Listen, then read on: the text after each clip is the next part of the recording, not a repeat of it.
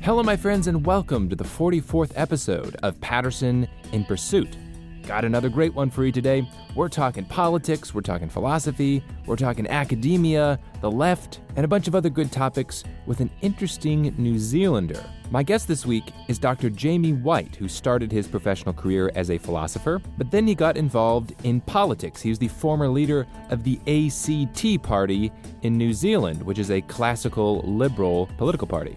He's also written some books for lay audiences and has a very interesting perspective of the current state of higher academia, especially in the soft sciences. Now, particularly relevant for this show, as it is with every show, is the sponsor of this episode. Praxis is a company that is operating outside of academia. It's operating outside of politics, outside of the nonprofit world, and it's smack in the real world. And they are in the business of giving jobs and training to competent, young, and enthusiastic people. The Praxis program is a three month boot camp where you learn practical job skills that is followed by six months of a paid apprenticeship. And after you complete their program, they contractually guarantee you a job offer.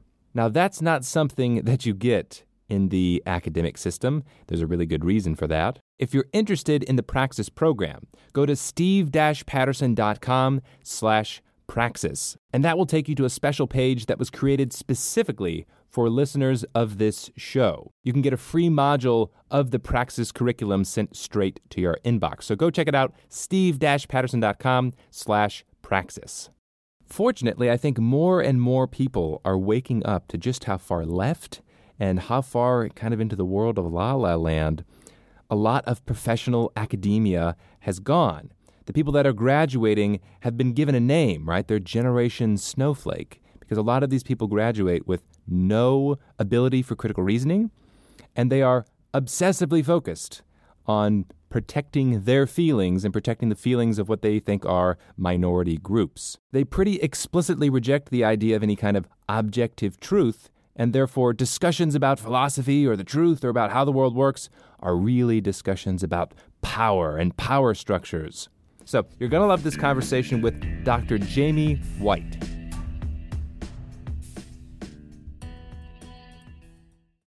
So, let's start talking a little bit about politics.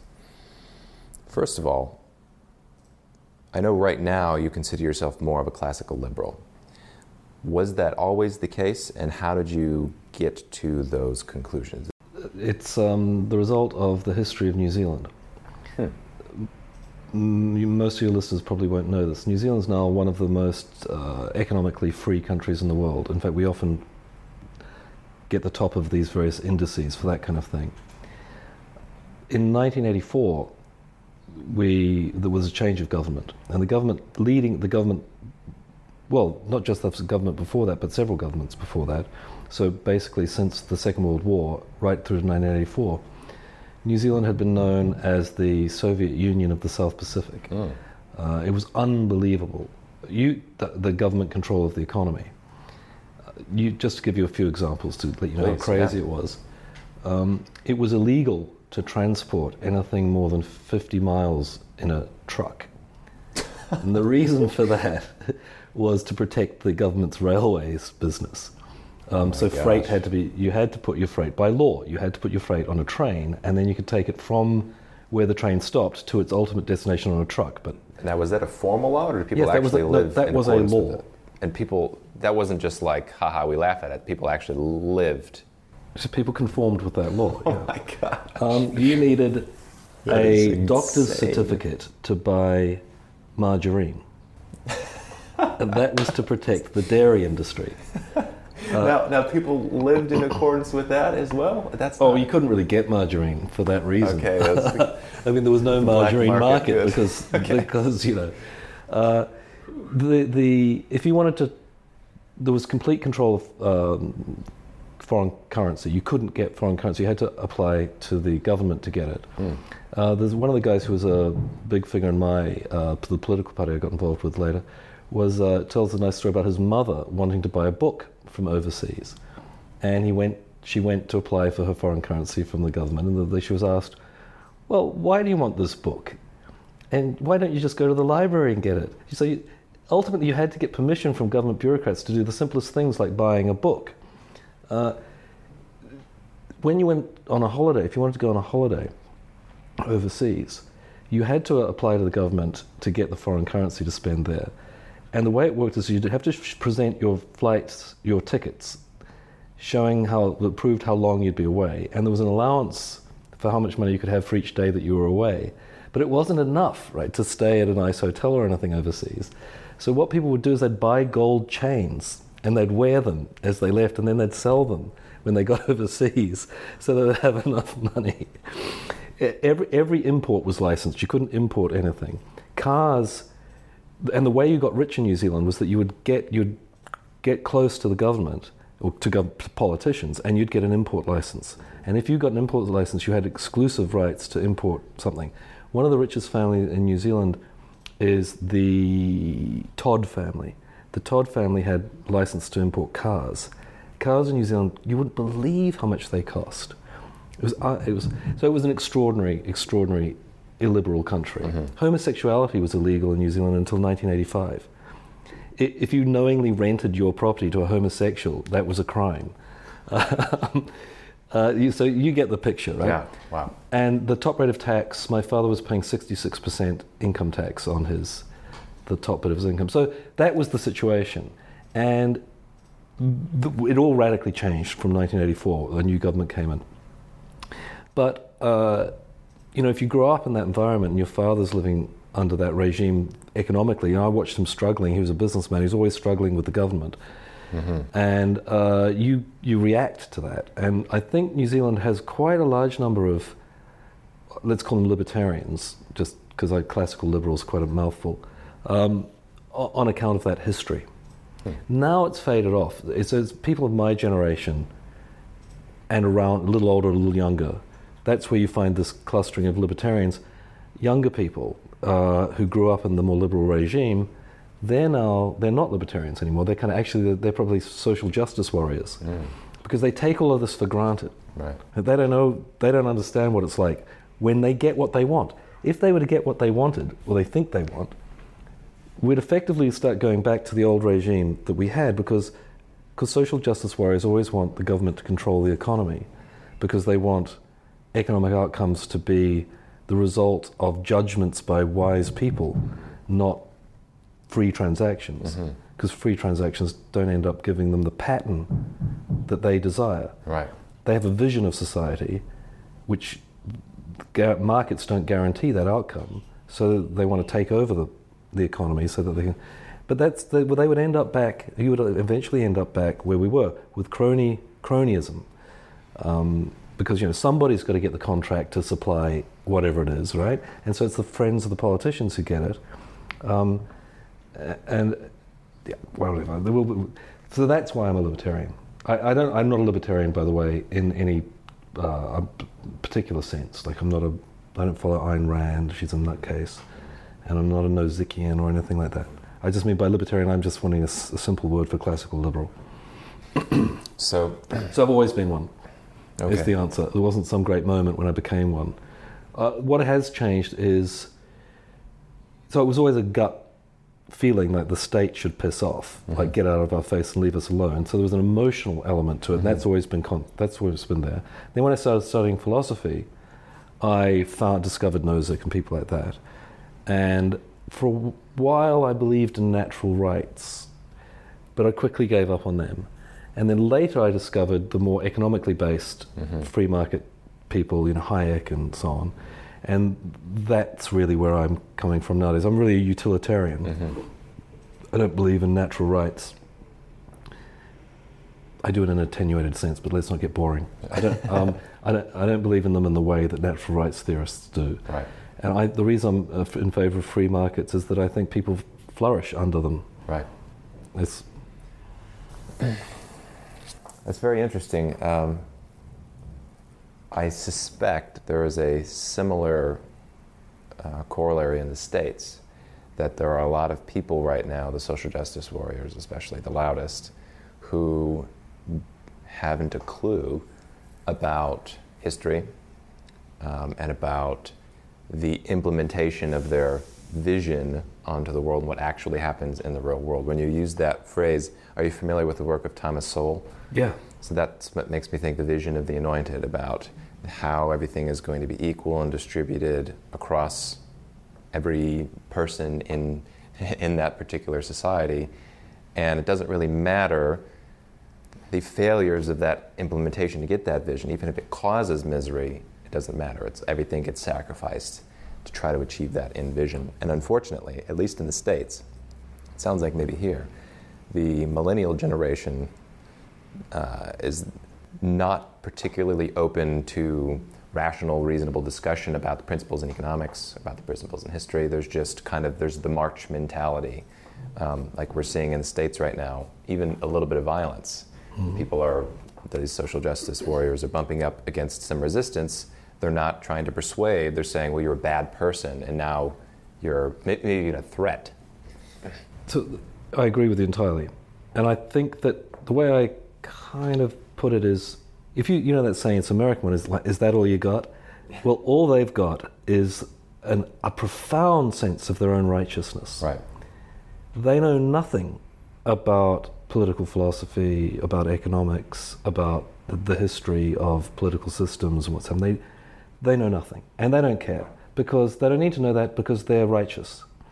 And if you come up with all that crap, you're merely they see all these things as mere uh, wicked tricks by wicked people to put up obstacles in the way of justice.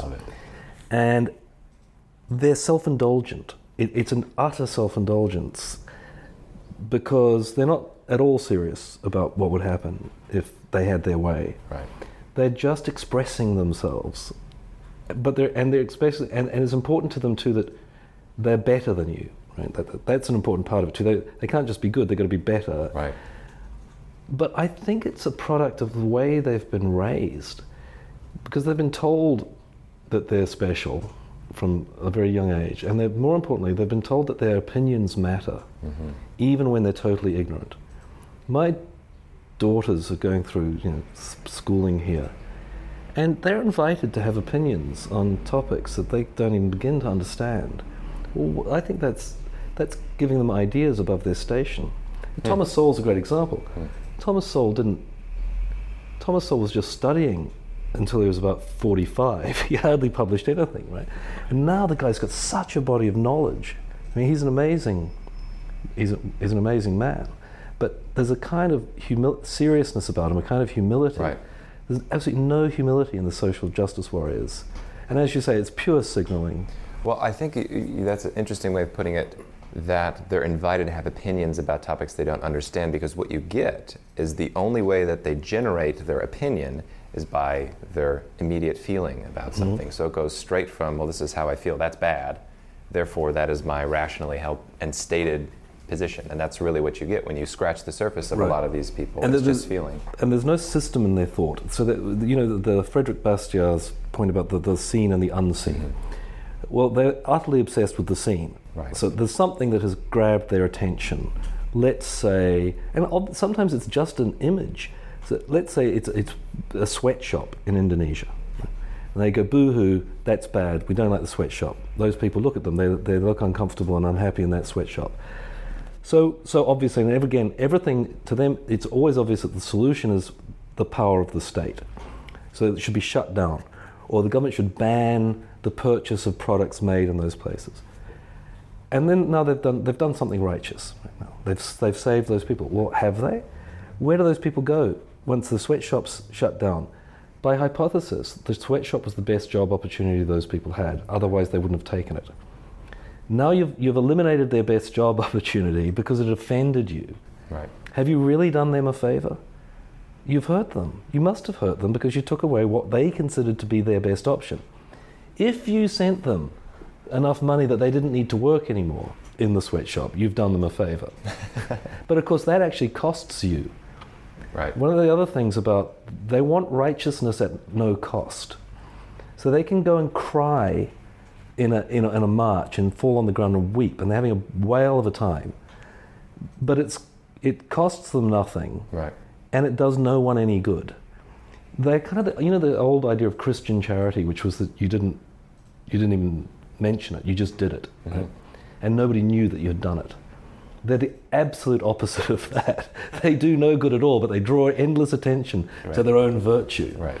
It then, uh, I mean, can't tell you how sickening I find them. Yes, um, I'm glad that you can freely say that because I th- there is very much a strong counter. It's, it's almost the countercultural. The new countercultural movement is like a counter countercultural movement in the sense that those people think the social justice warriors think that they're railing against the man and the injustice in the world, and yet the real radicals now are to reject that kind of popular social signaling and say, look, let's take a rational approach to look at the, the problems, in quotes, of the sweatshops in India. Like, yeah, the image upsets you, but like you say, there's the seen and then there's the unseen. And the sad reality is, in a circumstance like that, I know UNICEF did a study where I don't know if it was a sweatshop, um, it was, oh, it was uh, child labor laws. They said, you know, uh, in India, too many young people are working in factories, so we're going to ban um, people from under, I don't know what it was, nine or something, 13, something crazy, uh, from working in those factories. And then they did a study that said, yeah, sure enough, child labor went down in the factories. Wow. But there was a spike in child prostitution. Yeah. I was but actually there's no picture of those. about to guess that. Yeah, Um, and and uh, there'll be a, uh, there'll be hungry families. exactly. Uh, as I say, that there's no system in the thought, and there's a dominant. So it's what's happening. It seems to me culturally with young people is the triumph of sentiment over reason. Mm-hmm.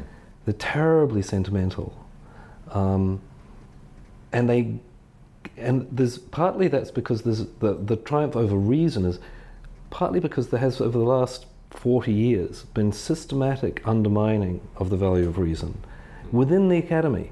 So you, you can when I was studying for my PhD at Cambridge, I was I was associated with the philosophy faculty, obviously, but also there was a department of the history and philosophy of science, which I had a lot to do with because I did philosophy of science work.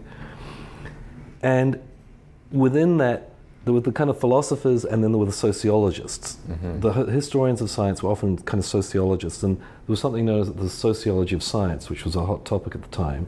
And most of the sociologists of science were um, so-called relativists about truth. So they didn't believe that there were, was any scientific reality that scientists discovered. They believed instead that scientists um, kind of created a dominant narrative that got accepted. And you know the the reason the Earth orbits the, the Earth does the Earth orbit the Sun?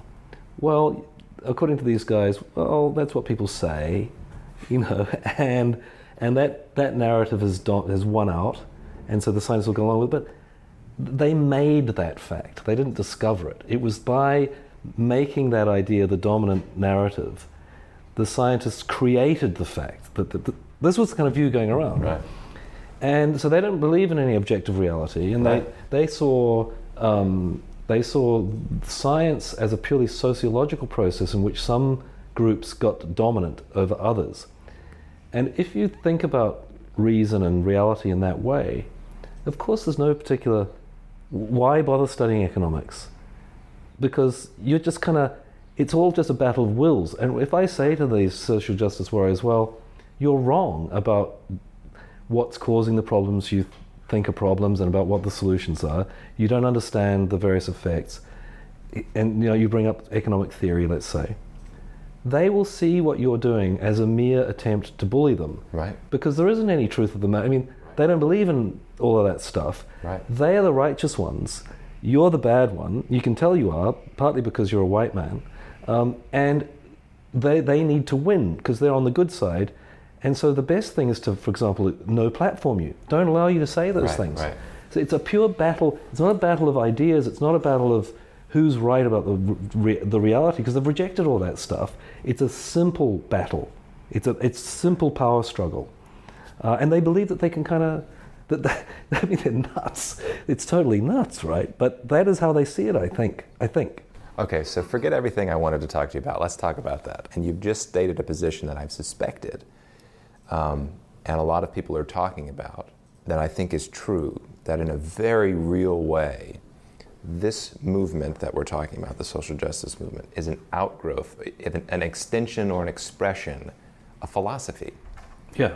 And perhaps a demonstration not only of why philosophy is important, but if you where if you get the fundamentals wrong, if your position is nah, there's no such thing as objective reality, that might have some very real consequences, if not Mhm. immediately. Maybe it starts in the Oxford discussions, but when it gets into the general It public, trickles through, trickles Exactly. down. I don't believe in trickle down economics, but I do believe in trickle down ideology. right? Um, I think so too. I saw this. Yeah, I was, I mean, at the time, I just thought the people I was dealing with. Because I, I'll give you an anecdote. I got a after I finished my PhD, I got a fellowship at Cambridge, and I had to give a talk to my college that, that I was a fellow of, that was accessible to non. Because I was one of two philosophers. They're all, you know, the colleges are all mixed up. It's quite nice. You got historians and scientists of every kinds, and so I gave this talk, and it was called "Relativism is Absolutely False." yeah. and I, uh, I, they enjoyed it, the general audience, because a lot of them were frustrated by dealing with relativists in their own subject area. They have common sense. Um, one guy who was particularly keen on it was it was a, he was one of those guys. He was an anthropologist, kind of historical anthropologist. He'd done great work on migrations, you know, of humans around the world, and um, but he was always encountering relativism in his subject, and it, in his subject it took the form of native people saying, "No, no, your theories are all wrong." Um, you know, they're based on genetic evidence and all that kind of thing, but that's just culture. That's just intellectual imperialism. We have our own myths. I know the Aborigines come from the bel- they don't come from where you say they come from. They come from the belly of a lizard, because that's our story. And how dare you uh, approach it your way? Because that's just that's just Anglo-Saxon or European uh, intellectual imperialism. When you tell me that the Aborigines migrated from here to there and so on. Now, who is this that's saying The- this? This he would encounter this when he was doing his work. amongst his colleagues. S- s- yeah, some of his colleagues, for example, uh, he spoke about a particular Aboriginal professor of anthropology who would say this. This was actually a professor of anthropology who would say, We come from a lizard's belly. Now, again, you see, I don't think he really believed they came from a lizard's belly. It was a, a struggle. I'm going to force you to sit there and listen to me talking all this crap because you're scared politically to argue with me. And there was a culture of, of fear. He, he told me that in a conference where this guy was talking all this crap, he was the only one who was willing to stand up and argue with them because all the others were too scared. And this, by the way, is the early 90s. So I gave the same talk about relativism is absolutely false at the History and Philosophy of Science uh, department.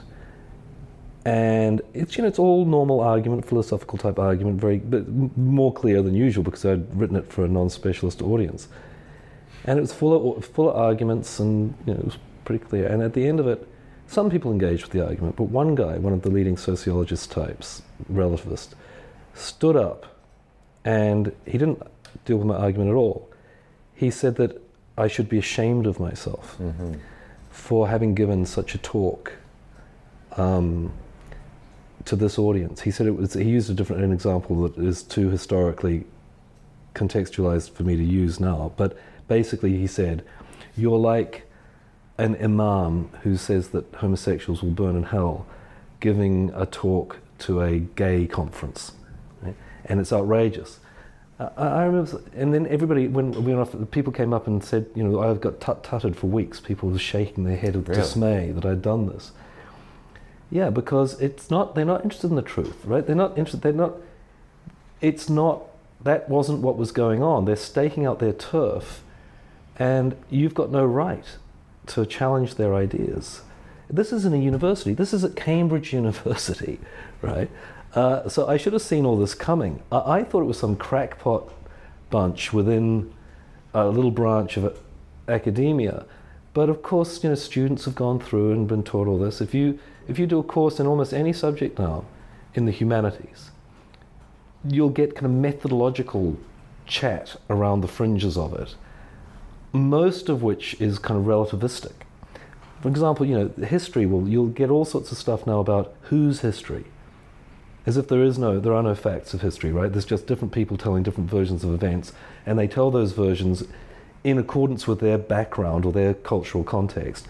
And and there's no you shouldn't argue you can't say no you're wrong, you've got the facts wrong, actually this happened. That's just imperialism. Right. And so everybody's gone through this, so it's no wonder to me that the social justice warriors are as we've described. Okay, so there's two two points here. One, it sounds like so this is a blunt way of putting it.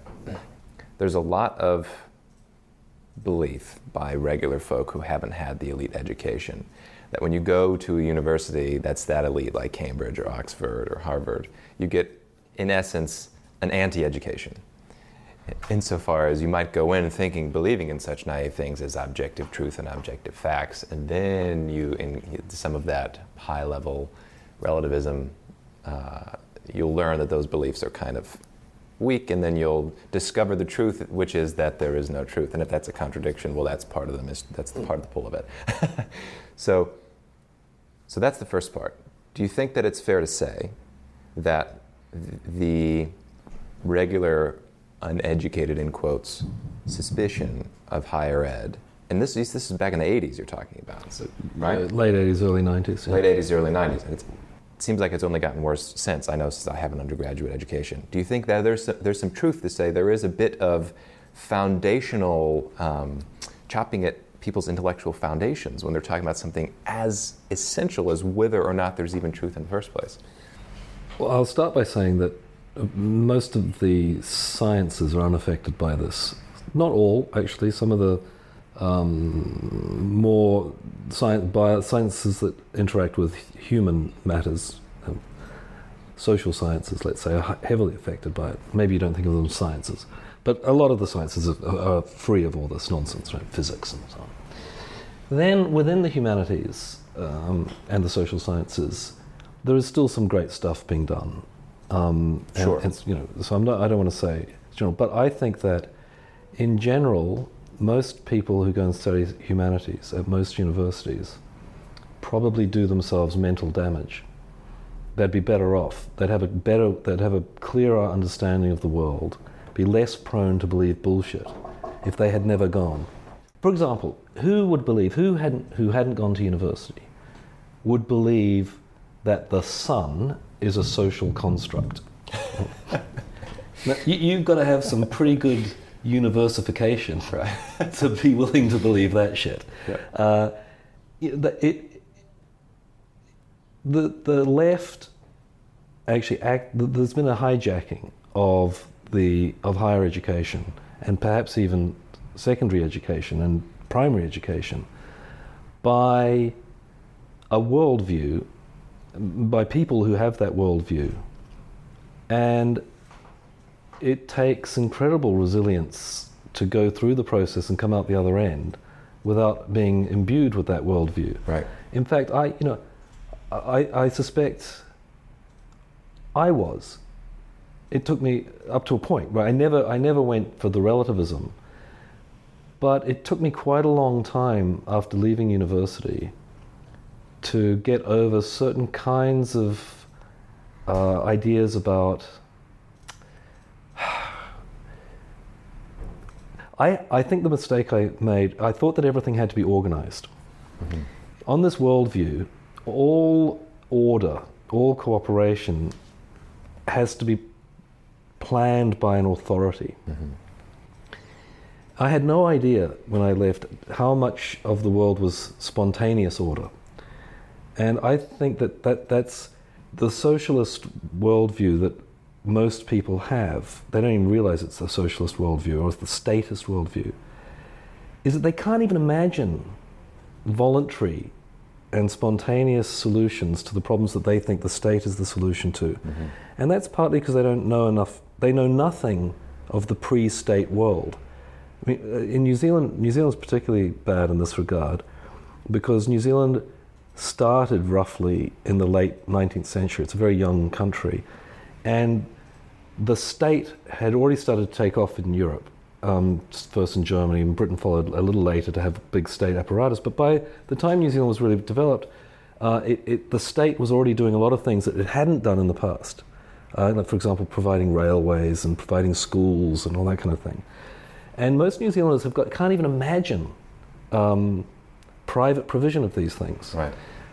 And, and I think that that's one of the, and of course, it's hidden from them. The education system never tells them But they, of course, because they all work for the state, they've got an interest in not passing on this bit of information, and they also genuinely don't know. Right. I mean, I had to, I had to learn a lot of that um, after I left the academy, and, and I think most I think most New Zealanders, most Brits, most Americans can't imagine. For example, take health and safety. I remember once somebody telling me, no, food safety was somebody telling me that they would come over to my view of things, my liberal and truly liberal, libertarian view of things, if I could do one thing, and I'd never be able to do it, she suggested, which is to say how there could possibly be food safety without the state. and which is really amazing because when you think of it, one thing that consumers really will demand is safe food. Yeah. the idea that nobody would demand it and it wouldn't be supplied if the state didn't force it on everybody is utterly ludicrous. it is. I mean, I, I mean, you know, these grading systems, uh, in New Zealand you see them in A usually, and, and behind the counter of a food server, which is a certification that the kitchen's clean and all that kind of stuff. That would be supplied privately. But people, they can't imagine, they can't even imagine it, right? They, they say, uh, I'm against health and safety rules. Um, again, they think there would therefore be no health, there would be no safety. Workplaces would be completely dangerous because, and again, I think part of it is they don't understand price mechanisms. I think that's correct, and I think they don't understand the power that the consumer has because they view they view an, an exchange where I'm buying a sandwich as a, like a power exchange. That Yes. that person's got the goods, and I'm like subjected to them and hoping they don't poison Yeah. me with their sandwich. Yeah, it's a. I was discuss, I think this gets to the, the heart of. Forget the metaphysical or the epistemological wonkiness that we were discussing earlier. If you think about a, a view- a worldview that is the foundation of the anti-market sentiment that is prevalent now, is seeing power everywhere Yeah. in markets. So they see all market interactions as being a strong party pushing around a weak party. Uh, and oddly, sometimes it's the consumer that has the power, and sometimes it's the supplier that has the power. So, for example, um, the, if I go shopping for food at a supermarket, they see me as the victim, and the supermarket is the menace. If that, that's in that case, the consumer is the victim. In labour relations, they see it the other way around. So if I'm supplying my labour and you are buying my labour, then I'm the victim. Right. Um, it's, it's really very, very strange. I mean, if you talk to actual employers, they'll point out how desperately hard they find it Yeah. to get and keep good staff. They feel very vulnerable. Right. Um, similarly, if you're a consumer of, I mean, look at look at normal consumers. The the deal they get just keeps getting better and better and better. Why? Because the suppliers have not got any power. They can't make you buy their stuff. You've got to choose to buy their stuff, and and various suppliers are competing for that. So of course you get a better deal. The social justice warriors they would replace all of that with their own edicts. You will have this because this is what you deserve. Right. But it'll be crap, and it might you may deserve it, but you probably don't want it.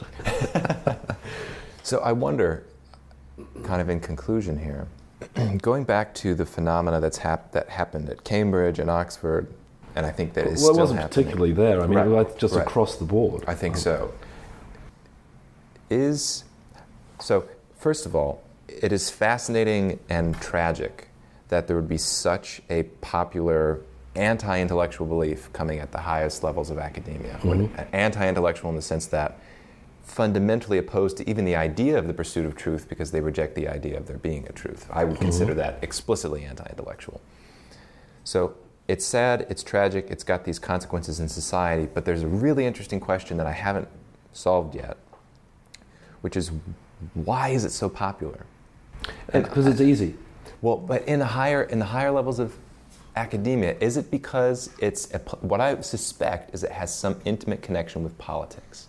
There's some there's some hook that people on the left get when you undercut this idea of objective truth. It's like it it is a it is a way for the left, in particular, I think, because the arguments aren't on, on their side for political philosophic reasons, where if they can make it not about the facts and they make it about intentions and feelings and, and about power, that gives them a little bit of an edge. Well, I can help to connect this Okay. to the left for you. Why, why it's the left in particular who like Yeah. this idea now. Okay. A- And it's because it, once you say, okay, there's no truth and ra- there's no rationality, there's just a conflict of um, ideologies or worldviews coming out of different groups. Then you you add on, well, who, which group should win, right? Mhm. Well, obviously, the historical victims should win women, racial minorities, the poor. It would be dreadful if the already rich and powerful would win in this struggle. Now, it just so happens that people on the left are the representatives of the poor and the racial minorities and the women's, the women, and so they win by default if you get rid of truth and reason. Right? They they triumph because they are the representatives of the group who must be favoured in the competition. So you know all this stuff about intersectionality, right? Mhm. And the whole the point is that it's the most disadvantaged, like the the lesbian, disabled black woman, right, whose view must carry the most weight. Right. Um, that suits that idea suits the political left because they want to pursue the policies that they think will benefit those people.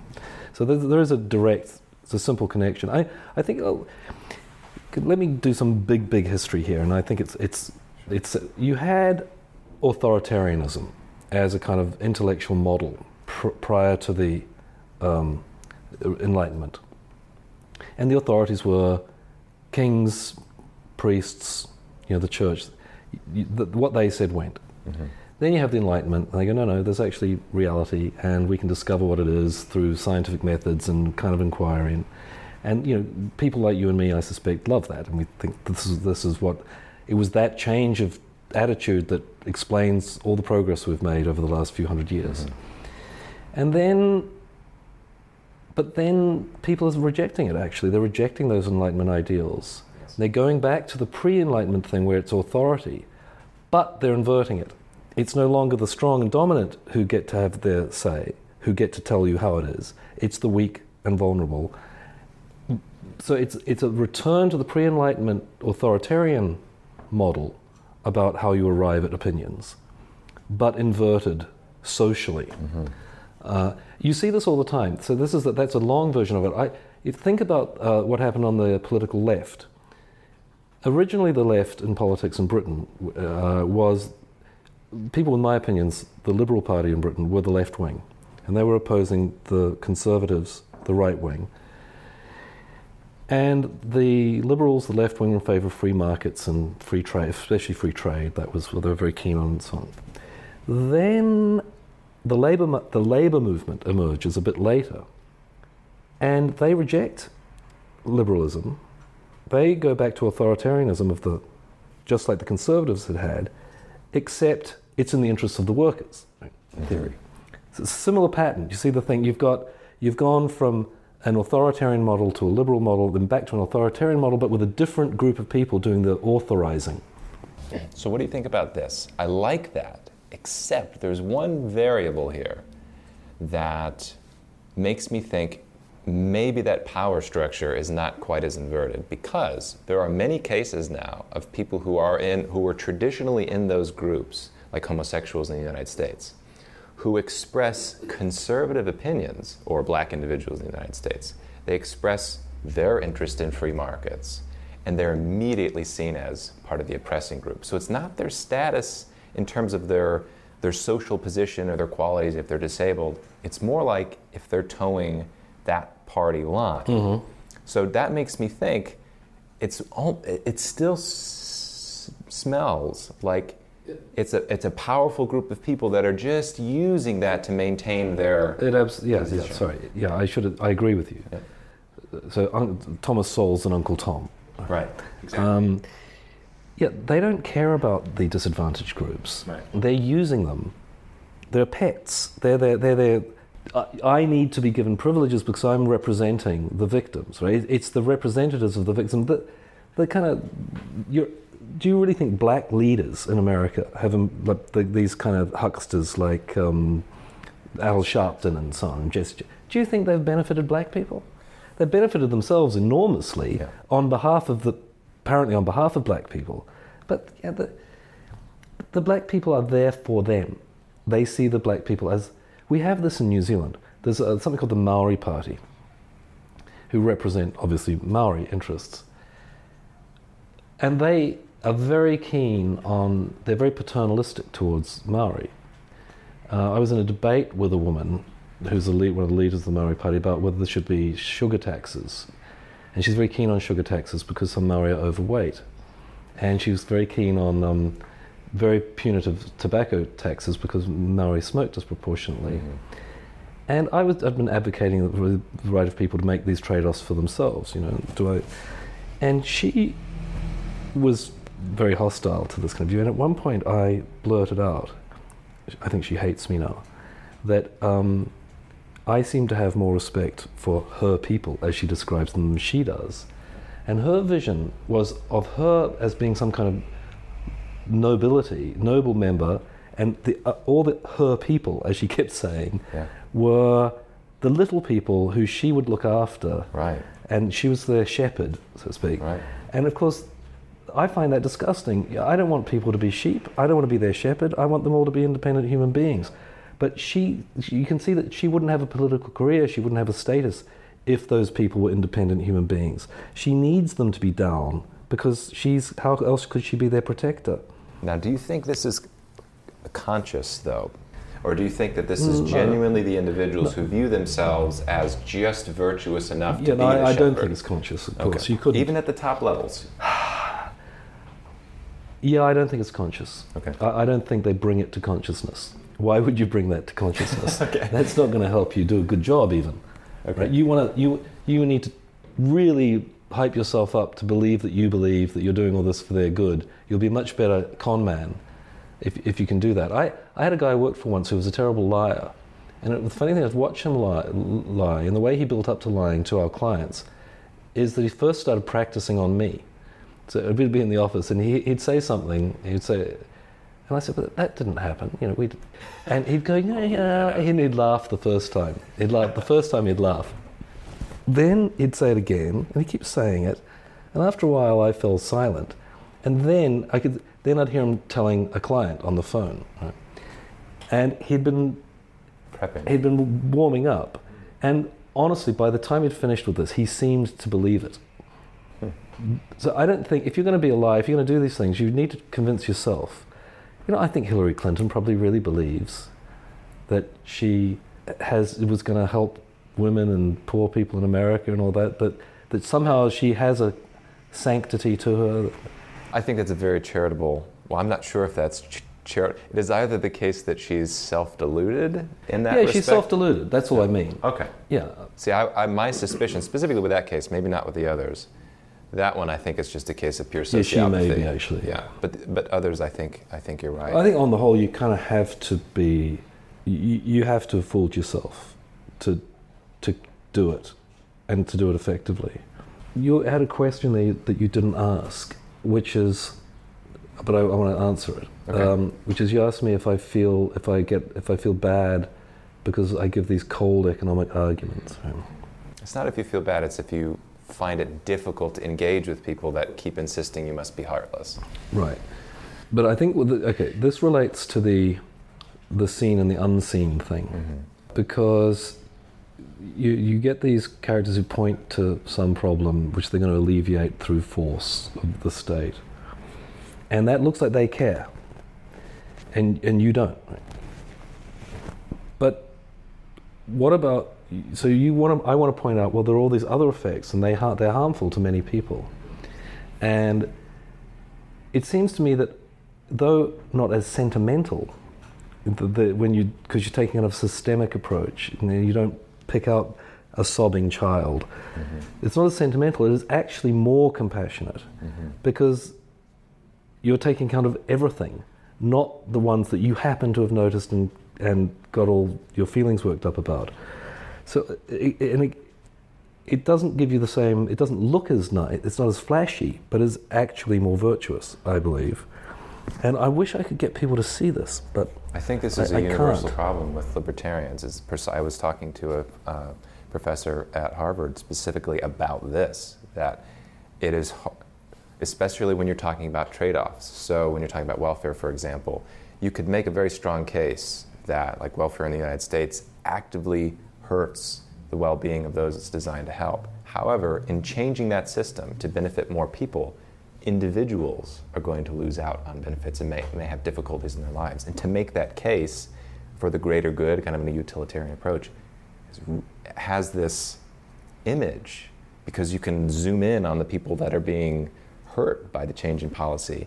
It's got this image problem, and I don't know exactly how to solve it other than just the rationalist approach that doesn't seem to persuade that. I'll many give you a very contemporary example of people only, only looking at one side of a, a problem or an event. Uh, I believe that Trump has just done an executive order to reintroduce the is it called the global gag, that you know the thing where uh, any charity getting U.S. government aid money overseas can't mention or encourage or even mention abortion. Mm.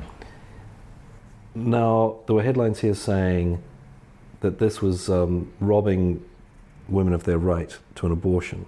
Well, first off, it- it isn't, right? Because it doesn't get change the law in those countries. It just doesn't sponsor abortion, so it hasn't removed their right. Um, actually, I was pointing out, Samoa doesn't fund any such charities. Has Samoa ever been accused of removing women's right to an abortion? Anyway, never mind that. But think of the other side of the equation. This is tax money, right? So tax money is removed from people on threat of imprisonment. Many, many Americans are anti-abortion, right? a lot.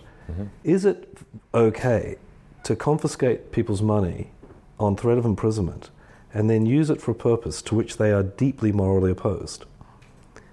Is that okay? I- I think that looks bad, right? As a principle. yeah, that, that Right. looks bad to me. Right. And yet, the people getting hysterical about this terrible action by Trump, they don't ever bother to tell you why it's okay to force people to donate money to charities that they are opposed to. Why, why, don't. And oddly enough, I know this very well. I know that if I brought this up in, in the media in New Zealand, they would think I was an ideological maniac Right. and I'm a mean guy. They would. They would think that. I, I assure you. And yet, I, it's just. I just. I'm just out of tune with the current sentiments. They don't. People have got no qualms about using force to have their will done. So if I if I think abortion's a good thing, I don't then hesitate to force people who disagree with me to fund it. This is, and they don't, they don't see any problem with that. I think that's an awesome note to end on. Um, so thanks so much for this conversation. It's been great. Thank you. Let's go and have a drink. All right, that was my conversation with Dr. Jamie Whyte. I'm sure you guys enjoyed it. I certainly did. Dr. Whyte and I also had a fantastic conversation afterwards. I probably should have recorded it about politics, about the political situation in New Zealand, the political, political situation in the United States. I'm sure you guys would have appreciated that interesting, classically liberal analysis. If you like these conversations, you appreciate the show and the project and the mission of what I'm trying to do, then check out patreon.com slash Steve Patterson, and you can become a patron of the show. And a special shout out to all of the patrons. Right now, I think we're about 75 or so. So thanks, guys. You are helping make this show possible. All right, that's all I have for you today. Enjoy your week.